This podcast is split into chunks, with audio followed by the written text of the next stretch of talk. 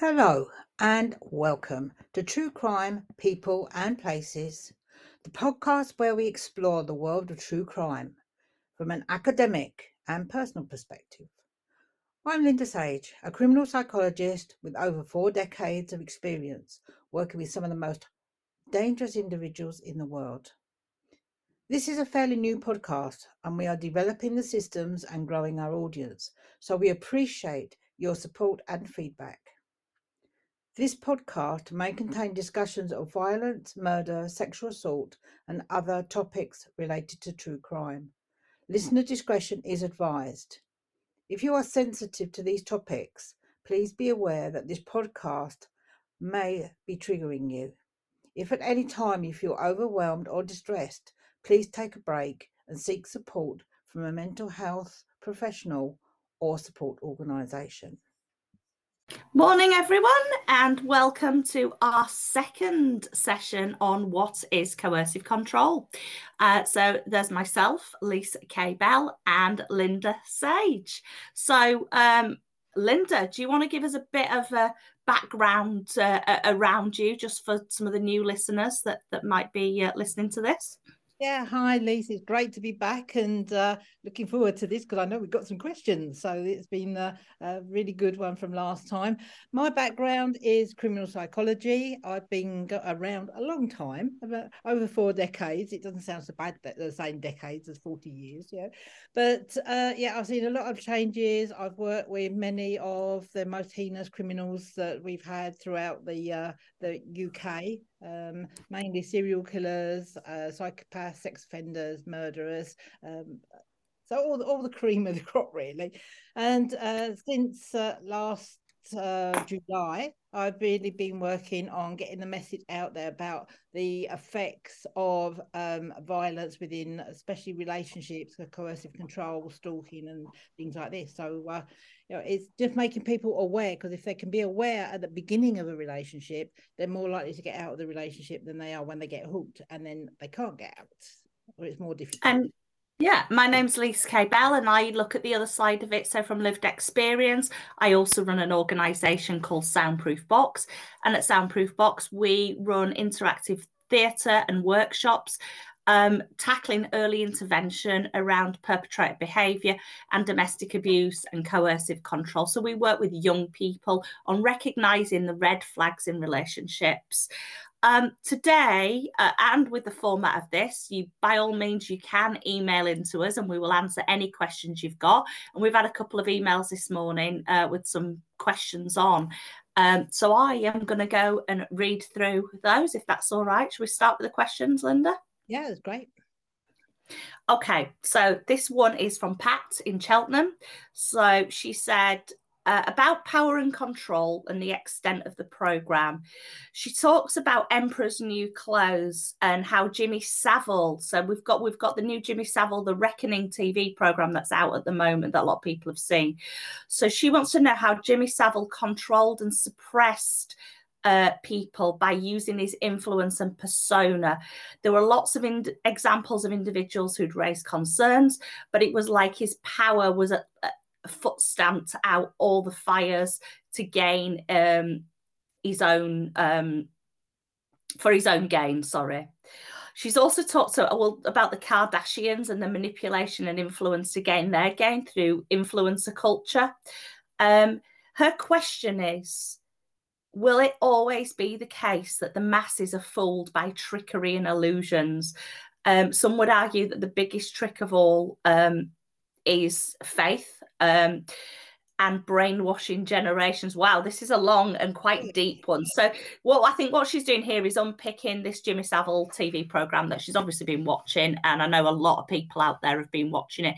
And I think it's getting your head around how she's used that Emperor's New Clothes, how he used the Emperor's New Clothes persona to kind of trick, fool, suppress, and silence his victims. So, what, what's your take on that, Linda?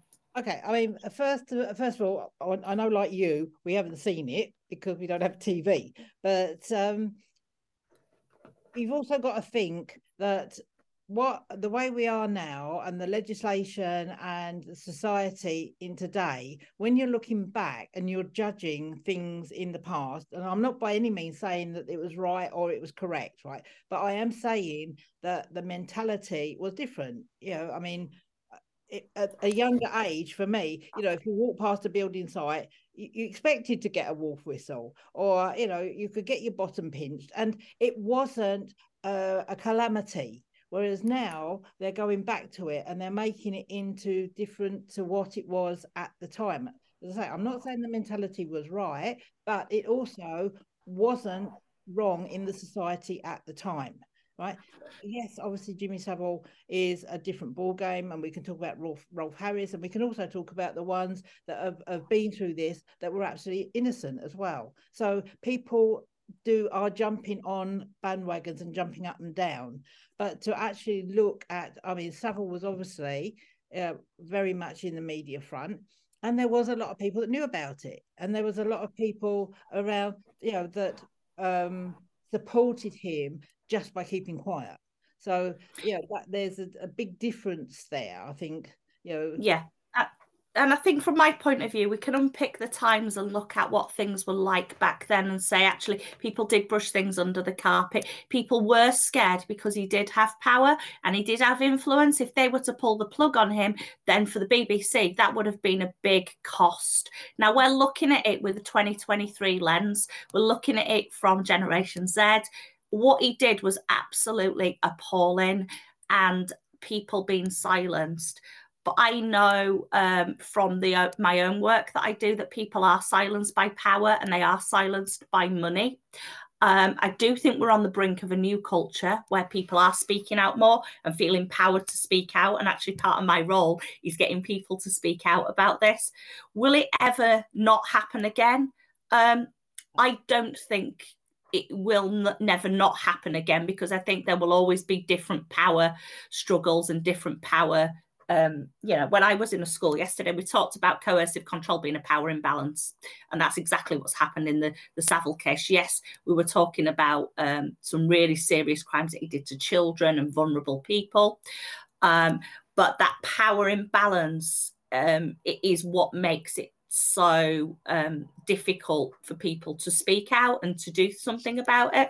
But, but it's also people that give them this power and control. You know, the Kardashians haven't done anything. You know, what are they actually capable of? You know, they haven't, you know, uh, real skills, but they got a humongous following only because people are perhaps envious, are jealous, want to know what these people are doing, you know. So until people realize that that's not reality, that life isn't like it's like, you know, looking at Big Brother and all these reality shows that are on now, people don't actually live like that. They're putting that on a lot of it because they're in that environment environment because they yeah.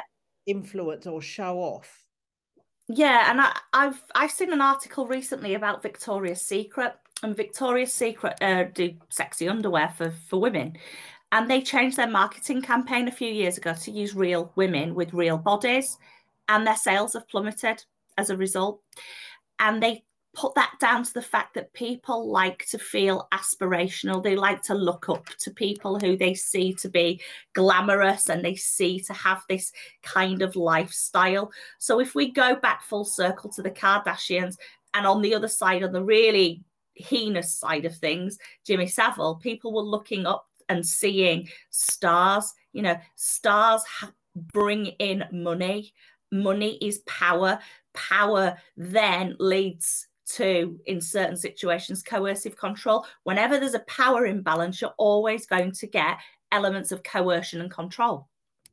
Yeah, and and you know part part of that is, I mean, now uh, there is a lot more known uh, or there's a lot more shared.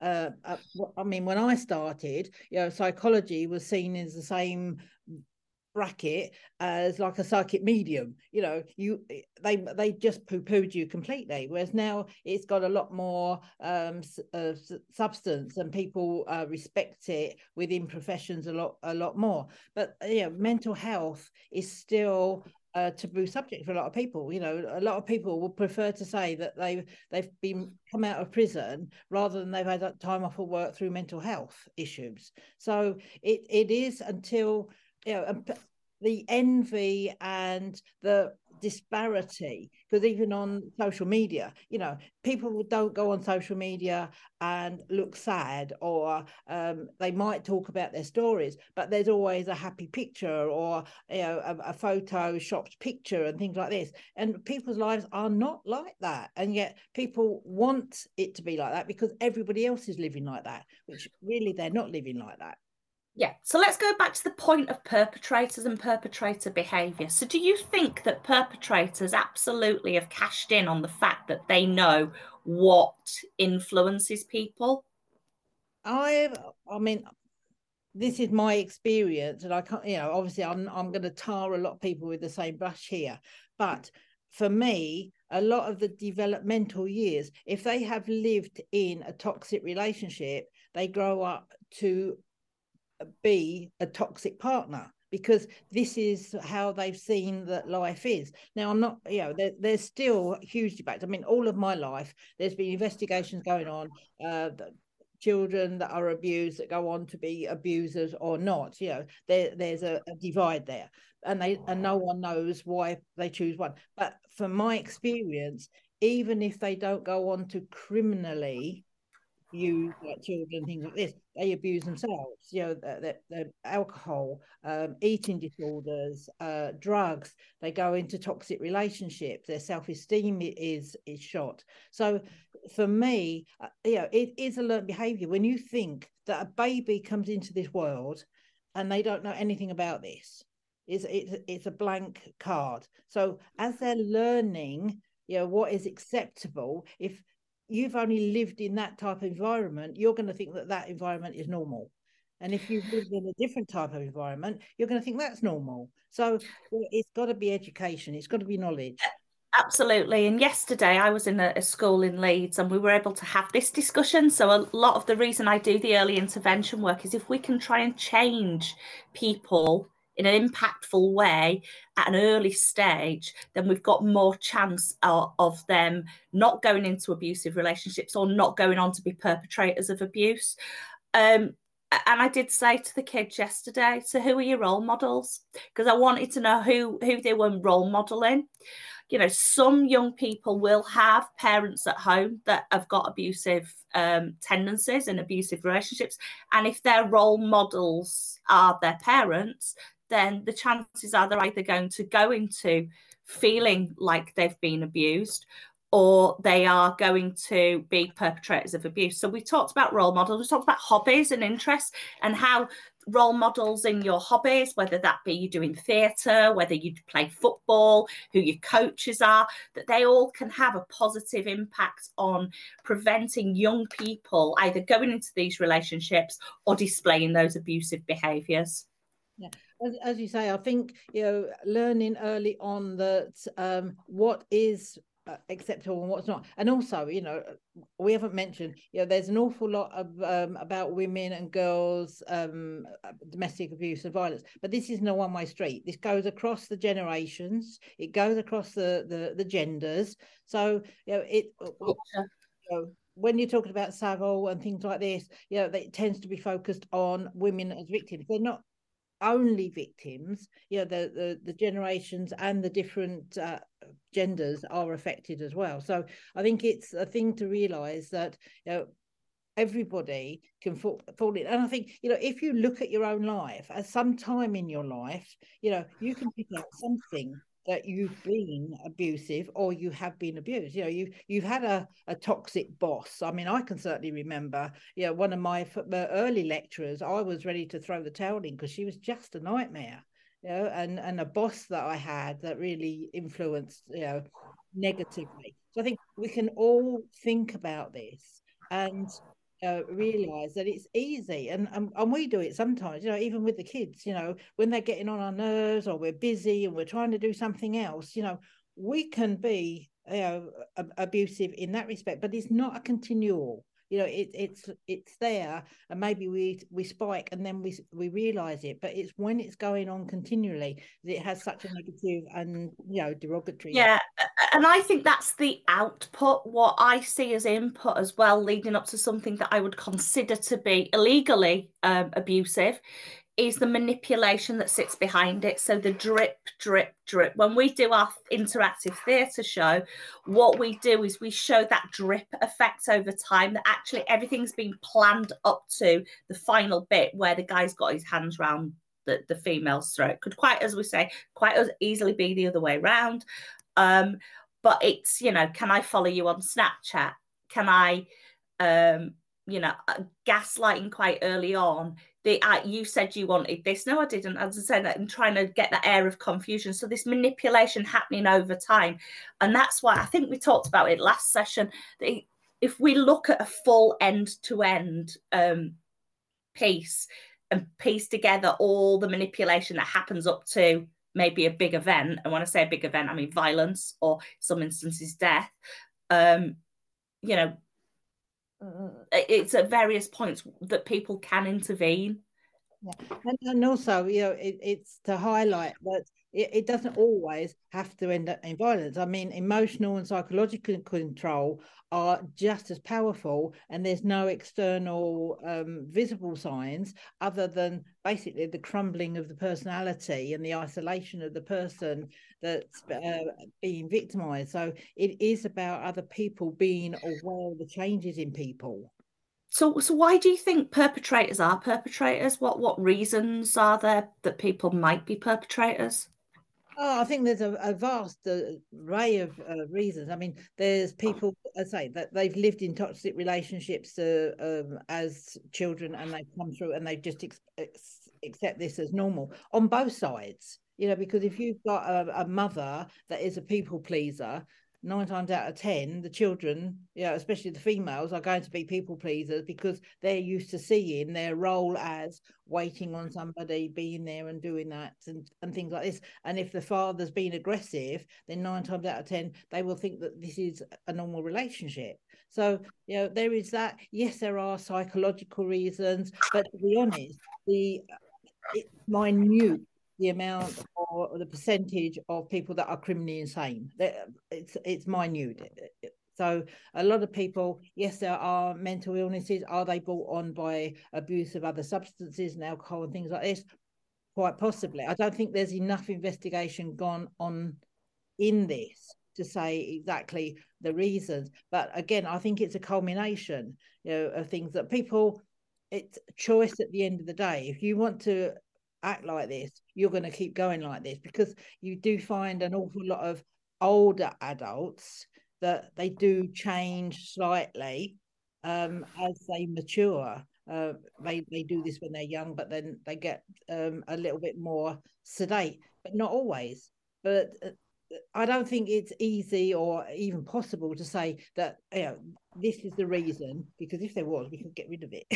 Absolutely, yeah. I mean, uh, uh, from my experience working with people, the, the esteem issues come in as well, and they manifest in different ways. So an esteem issue might manifest as codependency, which is what you talked about, that actually you become codependent on someone as a victim, or it can work the other way in that you're so crippled inside that actually you're lashing out and creating abuse for someone else because you're unhappy internally.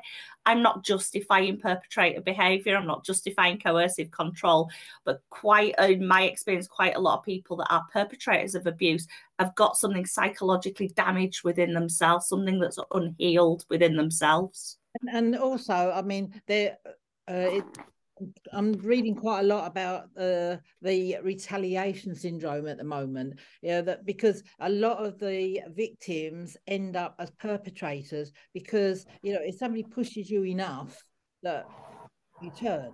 So uh, female there've been females the cases that i've been reading particularly that have gone on to then um, seriously harm or kill their partner and they end up on on a on a murder charge. And it's like but then their legal the legal system hasn't supported them with like the the defense with coercive control because the criminal justice system seem to think that um, you don't need to be an expert on, uh, on coercive control. It, it's it's logical, and it's not. There's so much involved there, and these women, several cases, have been advised legally not to use domestic violence within their defence, and they've ended up with 30 year prison sentences.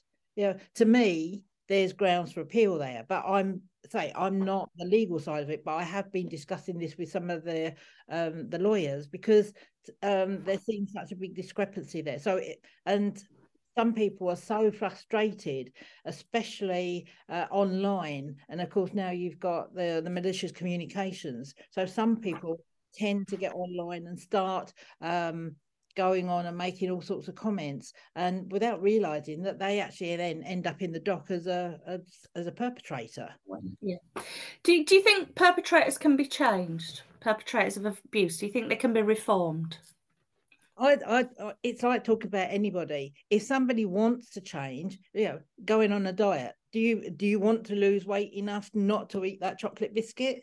Then you won't eat it. If um, the perpetrator and I'm I'm not talking here about the the the really deviant. We're talking about like the coercive control and and things like this.